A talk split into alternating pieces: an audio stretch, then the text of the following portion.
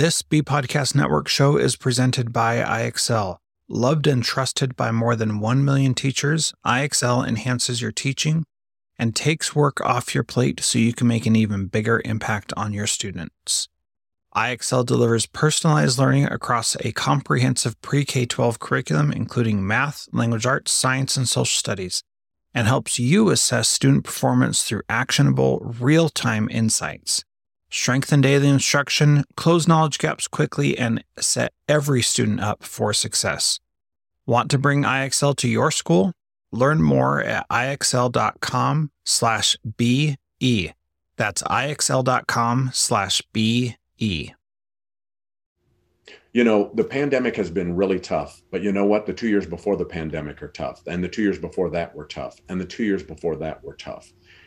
And what happens is educators have shown the world how to lead, how to teach, how to do things. They've been on the front lines. They are the ones making the difference. And they're showing that. And they do it by accepting responsibility. How many politicians have worked to avoid responsibility? Mm. I'm not responsible. We'll let local people make the decision. We'll do this. The great teachers do that. The great teachers are accept responsibility for their class and and we've shown the world how to do this stuff and it, it's really powerful and i want to thank them Welcome back to the podcast, Big Ideas in Small Windows. I'm delighted to have Dr. Todd Whitaker back on. In this second episode, he talks about what distinguishes great teachers and how to help teachers become great. Jump in to listen to Dr. Whitaker in this engaging interview where we cover everything from managing difficult people to changing school culture, parenting daughters, and how teachers showed the world how to thrive in spite of a pandemic. You've talked a lot about how education and teaching is the most valuable profession. Oh, right. Sure. They have they affect so many other, you know, they affect all the other professions. And, and, and the other thing that we found out during the pandemic, when, when we mentioned that everybody got to teach, and it turns out it's a lot harder than people thought, you know, mm-hmm. great teachers weren't born to teach. They were born with more gifts than the rest of us.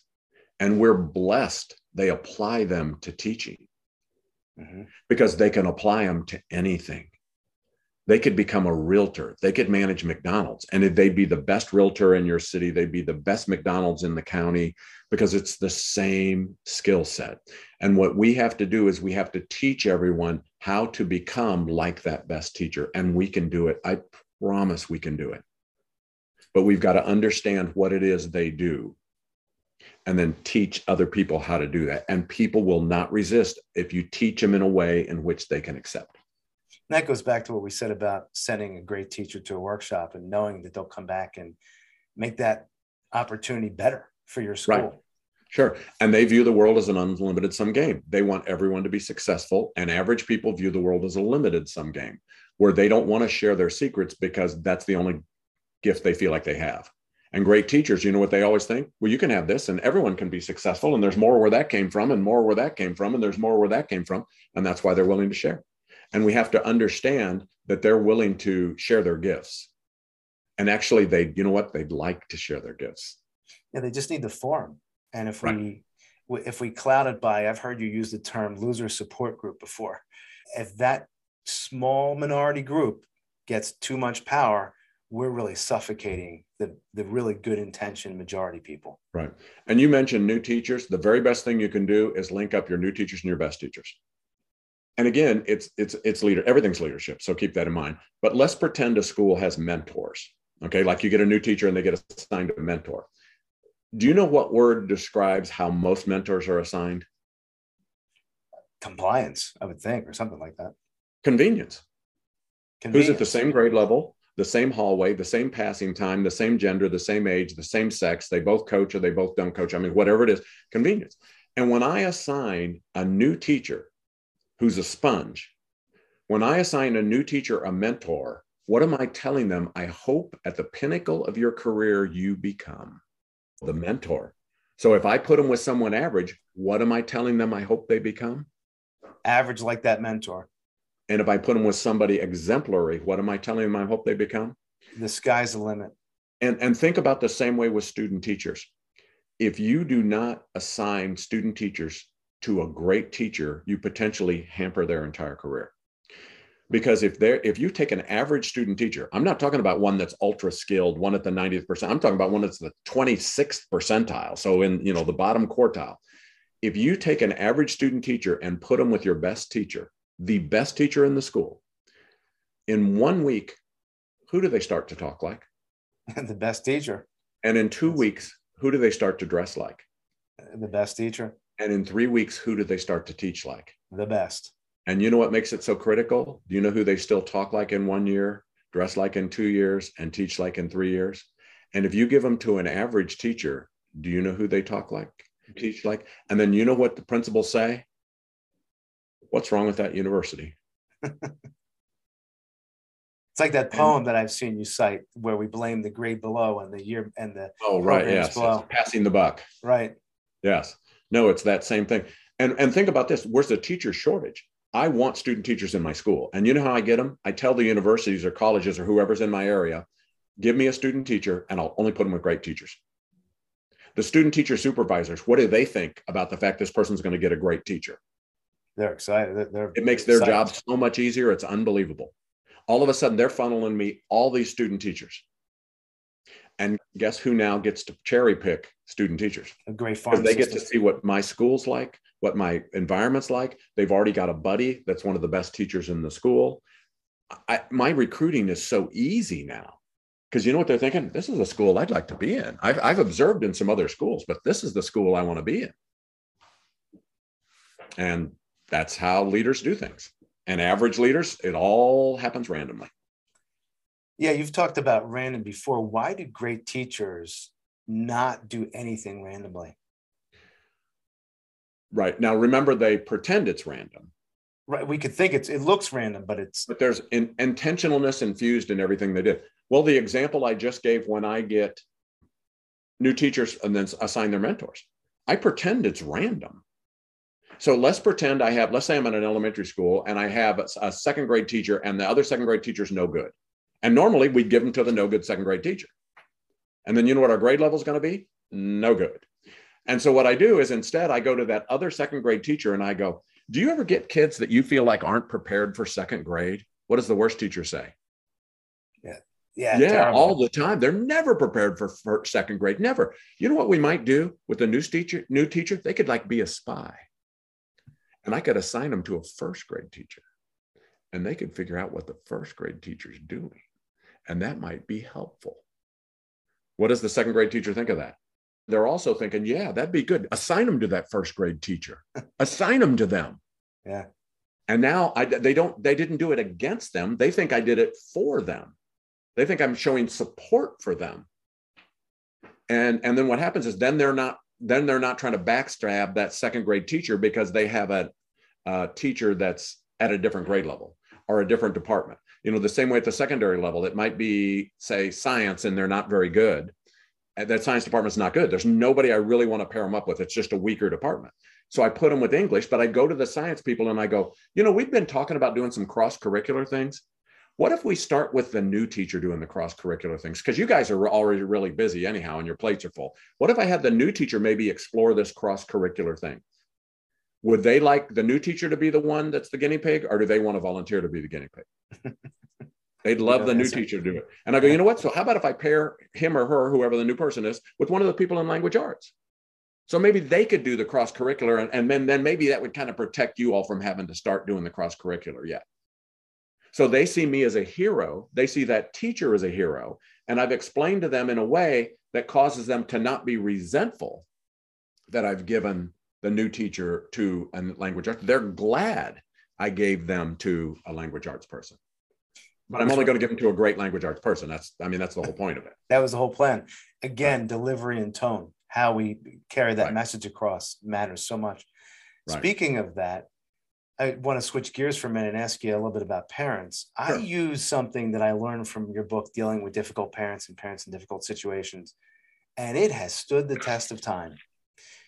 It is this simple I will never speak to you like that, and I will never speak to your child like that. Why do you think that's stood the test of time, and how does that work? one of the things, if we really want to make a difference, we have to move from logic to emotion. Logic works with logical people. Logic doesn't work with emotional people.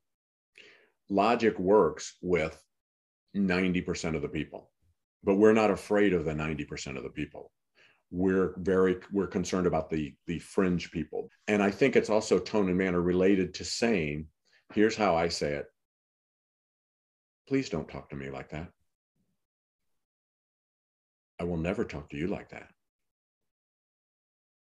And I will never talk to your son like that. So please, don't talk to me like that. That's emotional. And most people, if you don't understand tone and manner, and this is why my books are so specific, most people say, I say that. Because I had a parent the other day and I said, You better stop talking to me like that. And I said, You know, that's that's really not the same thing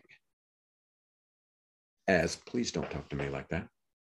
I will never talk to you like that. And I will never talk to your son like that. That is such a, it's really hard because what happens, most negative people are, are counter punchers and they operate off of your energy.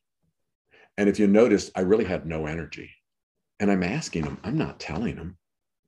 I'm asking them. And they have to just generate all the ugliness themselves.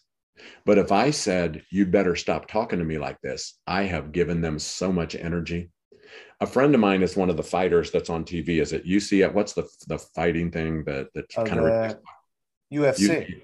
UFC. That's what it is. Yeah. And and it's really funny because he, he's good. He's been on TV and stuff, and he's really good. And he told me I'm not great at anything, but the reason I can be competitive is because I never deal in their strengths. He's a former wrestler and boxer but he was a he won state in wrestling but as a small state. He was a gold gloves boxer but it wasn't you know wasn't a significant state. And i'm not putting that down. I don't mean that's not cool. And he goes and i'll i'll fight somebody. And if they're a phenomenal boxer i promise they're a better boxer than me. So i wrestle if they're an incredible wrestler i promise they're a better wrestler than me so i box and that's that same way with the parents when you have a parent that wants to attack that that that is an attack dog you can't be the attack dog you cannot give them energy because they thrive on that energy. And now I'm in their bailiwick, I'm in their strength. They want me to box, they want me to fight. They that's their strength. And that's what comes stuff like sidling up and making sure you sit right next to them takes away their comfort zone. But you have to be so nice when you do it. And you act like it's coincidence you're sitting next to them instead of sitting across from them. Yeah, it's funny. Uh, it, it goes right back to shifting the monkey, doesn't it? Right. Yes, that's, that's what it is. Shift away, yeah. baby. and you sort of touched on this earlier. I remember once hearing you say in a presentation, someone asked you, who should I sit closer to in a conversation between a difficult teacher and a difficult parent? And your answer was, who's more difficult? Right. Whoever's worse. right. Whoever's worse. Because who's who do I want to take the power away from? And sometimes you can't tell. And so you go, is it okay if I lay across your laps? but the other thing to understand is the reason, because superstars can never be perceived as the leader's pet, but they'd better be the leader's pet. Because if they're perceived as the leader's pet, they lose credibility among the rest of the faculty. Georgia Humphreys was one of my phenomenal teachers. Do you know why nobody ever thought she was Todd Whitaker's pet? Because Todd Whitaker never sits next to Georgia Humphreys. I always sit next to the worst person, the most negative person if you have a rectangular table and you're the leader of the group, informal or formal, it doesn't matter. This could be a department chair. This could just be a group of teachers, but one teacher's informally leading the group. If you put your stuff at the end of the table, the negative people sit at the other end or against the wall. I never put my stuff down. I let everybody else squeeze in wherever they need to. And I sit next to the worst person, the most negative person. And I go, Isn't it neat? I thought we'd have a littlest group today. And by me just sitting next to them, it takes away their power, it raises their discomfort level, and it empowers the other people who are sitting on the other side of the room or wherever they're sitting. It's like at church. I sit next to the most negative person at church, and everybody else runs from the most negative person at church. And it's just, it just diffuses them. It takes away their power. They can't, and I'm a nobody. I, work at a college. If I have a meeting at a college, I sit next to whoever the most negative faculty member is. And it's weird. They talk less, they share less, they're less interruptive, they pretend to be more engaged. And I'm nobody, I'm not their supervisor, I'm literally below them, but just sitting next to them. I, I travel a lot. And if I have a customer like yelling at the desk clerk at a hotel. And I'm not talking about discussing a concern. I'm talking about mistreating them. I literally go up and put my arm around them.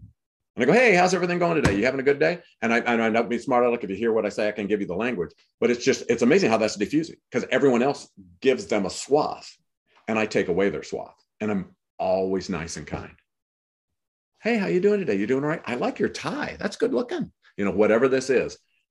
And that's important in terms of the intentionality of doing that. Yeah, it's amazing. I see this happen so often. People give negative people space and that gives them power. Right. It also then causes everybody else to be afraid of that person too. Most the time in a school, you know, in the absence of leadership, everybody fills the void, and it's almost always the strong negative personalities that do the best job of filling a void when there's a leadership void. And the teachers are afraid of this teacher because the principal's afraid of this teacher. And and I, you know, it's really funny. My first book was dealing with difficult teachers and I never raise my voice. I never, because what happens is that empowers them. Then I'm boxing a boxer and wrestling a wrestler. But instead, being kind, being personable, sidling up, being in their classroom on a regular basis, and treating people as if they were good. Good people like it and bad people don't. And what happens is most of the time we treat people as if they were bad. And the problem is bad people like it and good people don't. A blanket monkey is treating everyone as if they were bad. And if I have an expectation of my teachers in which I talk to them about before a kid gets sent to the office for nickel and dime repetitive behavior, call the parent and ask for their help. We can all do this. And what happens is we need to know then what do I do with the teacher who's not going to do it? So I get an office referral from a teacher that says Jimmy has not brought a pencil to class six times, which is that I use this example because it is literally the stupidest example in the world. and it's true. And so I go to the teacher, the negative teacher, I have the referral, even if they emailed it, I print it off or I take my phone, whatever I need to. I sidle up next to them. They send a kid to the office for not bringing a pencil to class.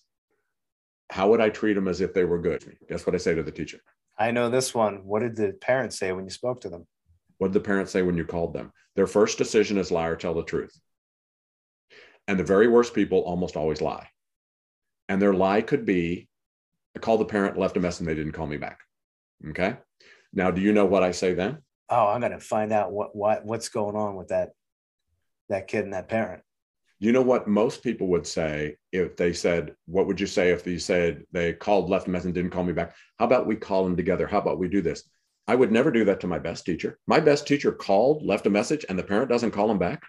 The best teacher has done their job. They've done their task. I'm not upset with the best teacher. I'm upset with the parent. So when the worst teacher says, I called, left a message, they didn't call me back, you know what I say to them? Was that mom or dad or homework? I'm calling them right now. We don't put up with that in this school. If you take time out of your busy schedule and you call a parent and they do not call you back, I'm going to call them right now and give them a piece of my mind. If they're telling the truth, what do they think? Wow, he's really supporting me. Wow. And if they're lying, what do they think? I better run to a phone right now and call them. I treat them as if they were good. And then I'm never worried if the faculty hears, if the faculty overhears it. I'm not worried about dealing with them in the hallway because the good people like it and the bad people don't. And you're getting and you're shifting that power over to right, the right exactly. side. That's you're taking great. it from this people and putting it to this people. And, and it's amazing how that changes the dynamic. If if the best if the five best teachers in a school are the ones moving the school forward, and I don't mean in isolation, but if they're the ones moving the school forward, you're always going to have a better school you know you're always going to have a better school. And if the five worst people are the ones keeping the school from moving forward the only people that are going to leave are good people. Absolutely. And that's so important to to make sure we take care of. So like you i share in the joy of having two daughters. You also have a son. I don't want to exclude him. But we have the common trait of having two daughters. Mine are not yet adults. Any advice or best parts you can share with me well, we're all 13 years old for our entire life, so uh, keep that in mind. Don't over don't overestimate the value of adulthood. Um, I, am blessed. They luckily they take after their mom.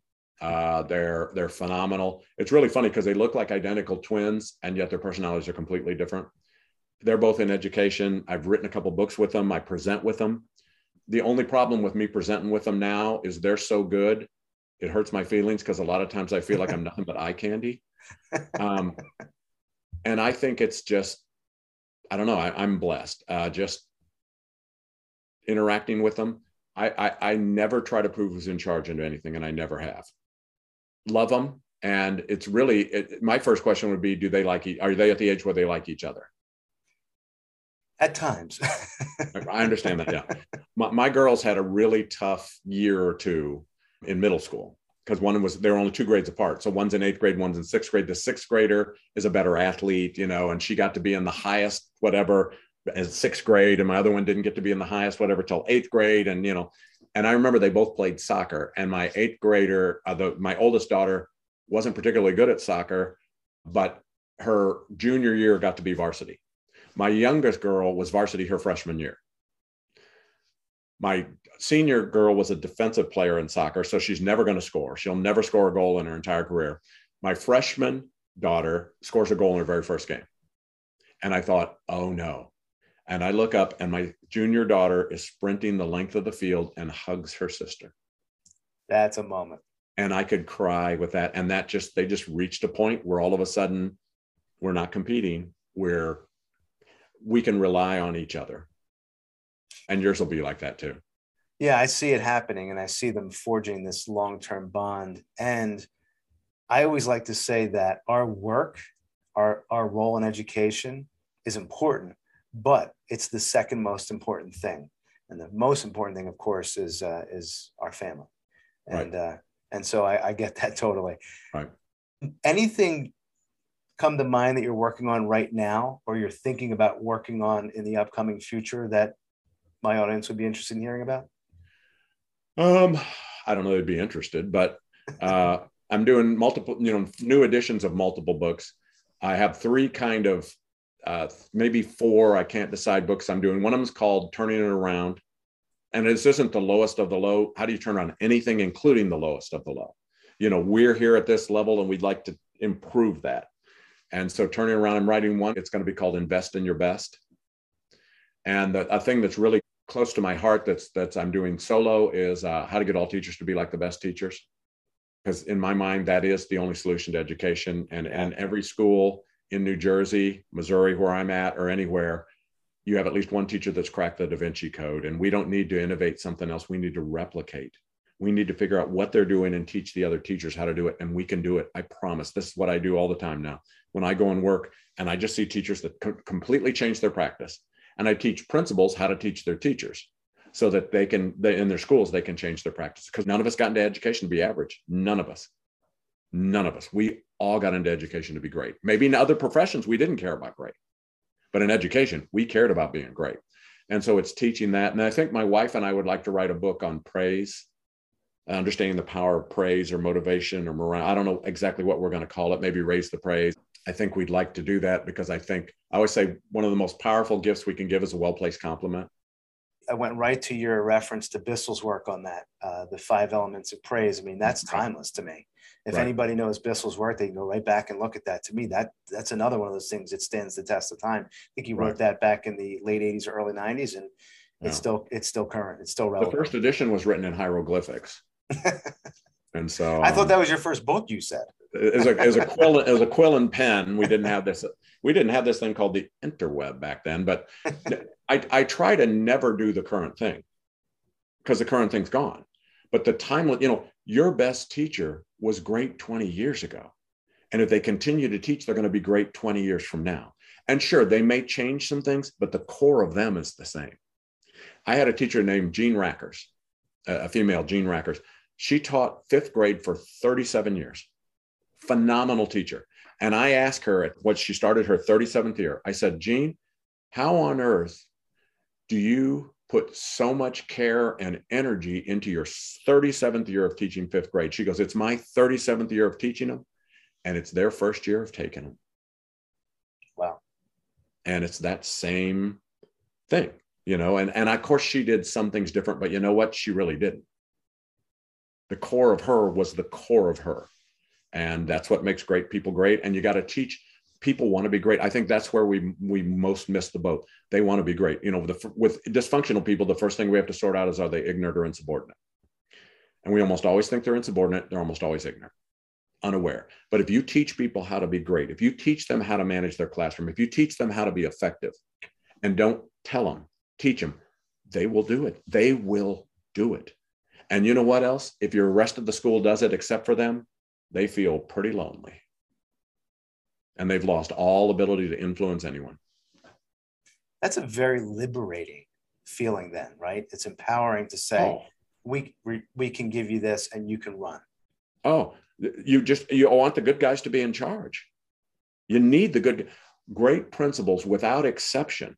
This is all research based. Great principals without exception have faculty meetings teachers look forward to and value. Average principals either don't have faculty meetings or people don't look forward to and value. them. And the minimum goal of every meeting, and my, I, I work with superintendents, the minimum goal of every central office meeting, the minimum goal of every faculty meeting is I need teachers to be more excited about teaching tomorrow than they were today. And we think we do it with YouTube clips. we think we do it with cupcakes, and I like frosting. You know where we do it? Teaching them something specifically they can implement the next day in their classroom, and they're more excited about teaching than they were today. And when we teach people this, I promise they will do it. I promise. And superintendents, if you have a meeting with principals, I've got to teach the principals something that will make them more excited to principal tomorrow than they did today. Because many times we have meetings at central office that literally we want to take a letter opener and stick it in our thigh to make sure we're still alive. And we can't do that to our teachers. Teachers can't do that to their students. The, you know, great teachers every day, they want the kids to be more excited about learning tomorrow than they were today. Every day, they want the kids to be more excited about learning tomorrow than they were today. It reminds me of when I go into a great teacher's classroom, and I do this when I'm having a bad day because it's quite therapeutic. I walk out of there smiling and feel like there's something going on. That you don't want to leave. No. You know, I go in a teacher's classroom that's reading to the kids, and I don't want to leave because I want to know what happens to Rikki Tikki Tavi. You know, I mean, it's it's you don't want to leave, and you know what? Neither do the kids. It's it's funny. During the pandemic, people were saying, "How do I motivate my teachers when we're all virtual?" And I said, "The same thing you do with in person. Only you're going to call them, and you're going to call the best teacher. And you know what you're going to say because everybody's virtual. You know what you're going to say to the best teacher?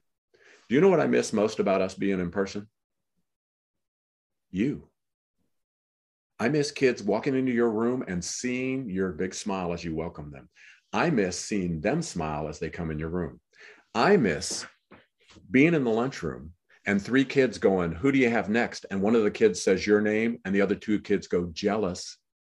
I miss being out at recess and the kids keep coming up to me and saying, How much longer is recess? And I go, Why do you keep asking? They go, I want to get back to class because we're doing something of value. I miss you. How does that make people feel? See, you lead through emotion. You don't just lead through logic. And it's funny, I used to be a principal for years, and people will go, Todd, do you miss being a principal? I go, terribly. I ter- I love being a principal. And they go, I bet you miss the students. And I go, you know, you'd think so, but they'd be gone. They'd be gone. You know who I miss? The teachers. Somebody asked me on Twitter the other day, Todd, how does a principal take care of the students? And I go, I don't have the slightest idea. All I know is principal needs to take care of the teachers because then the teachers will take care of the students. And that's what we have to do. And the superintendents have to take care of the principals. And it can't be at the expense of anyone else. I'm not talking about that, but they have to. They have to because the principals have to take care of the teachers and the teachers have to, you know, what your school really is, it's the teachers. That's what it is. It's the teachers. You got two ways to improve your school hire better teachers and improve the ones you have. And that's all I can think of. Yeah. And for someone who's been in probably over a thousand schools by now, I bet you could tell me that you could walk into any school and instantly feel the tone, know if that's a well led school or a well taught school. Sure, you can feel the climate instantly. You can also, it's really funny because one of the things I do at times is I go into school into schools and I go into every teacher's classroom in the school and give them immediate, non-judgmental, non-evaluative feedback. And you cannot believe how easy that is to do that. And I'm not evaluating, I'm not writing, I'm not reporting to the principal because I'm not, they don't, they're not going to trust me then. Just non-judgmental, non-evaluative feedback. And that is so you walk in and you can just tell. That's how come the best teacher has great kids every year and the worst teacher has the worst group of kids every year because it's the same thing what that person does as an adult and and what happens is though great teachers compare themselves to perfection so they feel like this class is a little tiny bit different than last class and different but they still if, but their class this year looks and feels like their class last year. And the worst teachers class this year looks and feels like the class they had last year. And average teachers look and feel like My last book that just came out was called uh, Leveraging the Impact of Culture and Climate. But for the first time, we talked about deep, significant, and lasting change in classrooms and schools, talking about a classroom culture and a classroom climate and how they are so similar because the main variable is the leader, just like in a school. You know, if a principal leaves this school and has been there for five years, say, and they go to a new school, in five years, the new school is going to feel a lot like the last school, regardless. Right. Whether it was good or bad, it's going to feel like it regardless. It's just transferring the skills. Right, sure. And it's, you know, when the principal sneezes, the whole school catches a cold. When the teacher sneezes, the whole class catches a cold. And um, and that's a company you got to hire right because they're going to carry that same skill set, school to school to school, or classroom to classroom to classroom. A lot of power in that. A lot of power in that. Is there anything I didn't ask that you wish I had, or something you'd just like to add to share with my audience? Uh, well, remember the camera adds 10 pounds and I got seven cameras on me. As a former math teacher, I can explain what that means if you need it. The only thing I want to just share is just thank the audience. You know, the pandemic has been really tough, but you know what? The two years before the pandemic are tough. And the two years before that were tough. And the two years before that were tough. And what happens is educators have shown the world how to lead, how to teach, how to do things. They've been on the front lines. They are the ones making the difference and they're showing that and they do it by accepting responsibility how many politicians have worked to not to avoid responsibility mm. i'm not responsible we'll let local people make the decision we'll do this and and the great leaders have to do that the great teachers do that the great teachers are accept responsibility for their class and and we've shown the world how to do this stuff and it, it's really powerful and i want to thank them what the pandemic really did was it really exposed us all the great teachers went virtual and they figured it out. Mm. The ineffective people went virtual and they didn't figure it out. And when we came back, the great teachers are still great and the poor teachers are still poor. The great leaders, I, I, I always say this people always look to leaders, but during times of crisis, they stare. And if you were not effective when the hit the pandemic hit, you can't survive it. I mean, it's just going to cost too. You may you may keep your job, but I mean, it's going to cause too much dysfunction. But if you have all of these things built into place, it's not going to be an easy ride. But you're going to come out of there as strong or stronger because you've survived a tougher time than the regular time. Thus, the group's potentially more coherent, feels better together, and um, have that opportunity. But that that's what the great people have done, and I just appreciate it. What what we do is hard. It's really hard. And I appreciate your dedication, your caring. You know, I've said a million times the best thing about teaching is it matters. And the hardest thing about teaching is it matters every day. And I appreciate people doing what they do every day because the kids deserve it. And that's why we got into education anyhow. And just thank you for making a difference. It's a, it's a blessing in every one of your schools, classrooms, and communities. Thank you. I concur. And I love the way that you characterized the great teachers came back with even more ideas out sure. of quarantine and they're applying some of that in a, in a more consolidated or compounded way and it's it's just a great example of how they took something that was a challenge and you know winston churchill once said never waste a good crisis and right. great teachers don't waste a good crisis and so do the great leaders thank you, you know, they're thinking about uh, all sorts of things yeah absolutely Again, my pleasure, Dr. Todd Whitaker. Thank your wife for letting me steal you for over an hour. I appreciate it. And I think this is going to be a great experience for people to learn and delve into so much of what sustains in your work. And, and that was the key there because your books keep getting, as you said, new editions. And there's a little bit of a tweak, but really the foundation's there because that's what sticks. That's what works. So thanks to you as well. Leadership's not an event, teacher's not an event. It, it's not an event if anybody, and I'm nobody, and I know that, if anybody ever wants to visit, ever wants to chat, feels like they have a challenging situation, they can contact me. My website's toddwhitaker.com. And sadly, I don't have any people, so you're stuck with me, but my contact information's on there. And obviously, Twitter, they can get it, get a hold of me at, at Todd Whitaker. And I hear from people like I've got like four conversations tomorrow with people who just want to reach out and talk about a challenging situation or something they're struggling with, or how can I get better at this? And uh, that's a way for me to validate whether I have any ideas what I'm doing or not. So reach out anytime because all I want to do is make a difference. I write books to make a difference. That's it. Appreciate that. And I'll put the links to those and anywhere else they can reach you, or those were the two main sources. I've got a Hy-Vee grocery store near me, and I tend to hang out in the donut aisle every Sunday morning, so that's a crack. And also, I I, I keep my swimming pool open all year. okay, I mean, great. Now we got four. out- Yeah, I swam in it this morning. So anytime at about hope five five thirty, they want to come. Uh, the, there's the heaters on, but it's not very hot. Uh, but but uh, come and join me. I'd welcome the company. It'll definitely wake everybody up. So thanks so much. My pleasure. It's truly a treat, and I'm honored. And thanks everybody what you do. You're you're amazing. You you all are truly amazing. Thank you.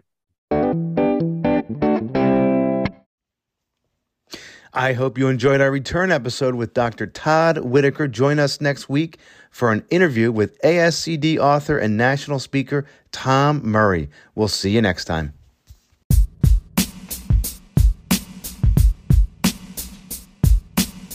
Do you want to save time on prep work, increase student achievement for all of your students, reliably meet Tier 1 standards? You can do it all, but don't waste another minute. Head straight to ixl.com/b to learn how IXL's research-proven teaching and learning platform can help you achieve these goals.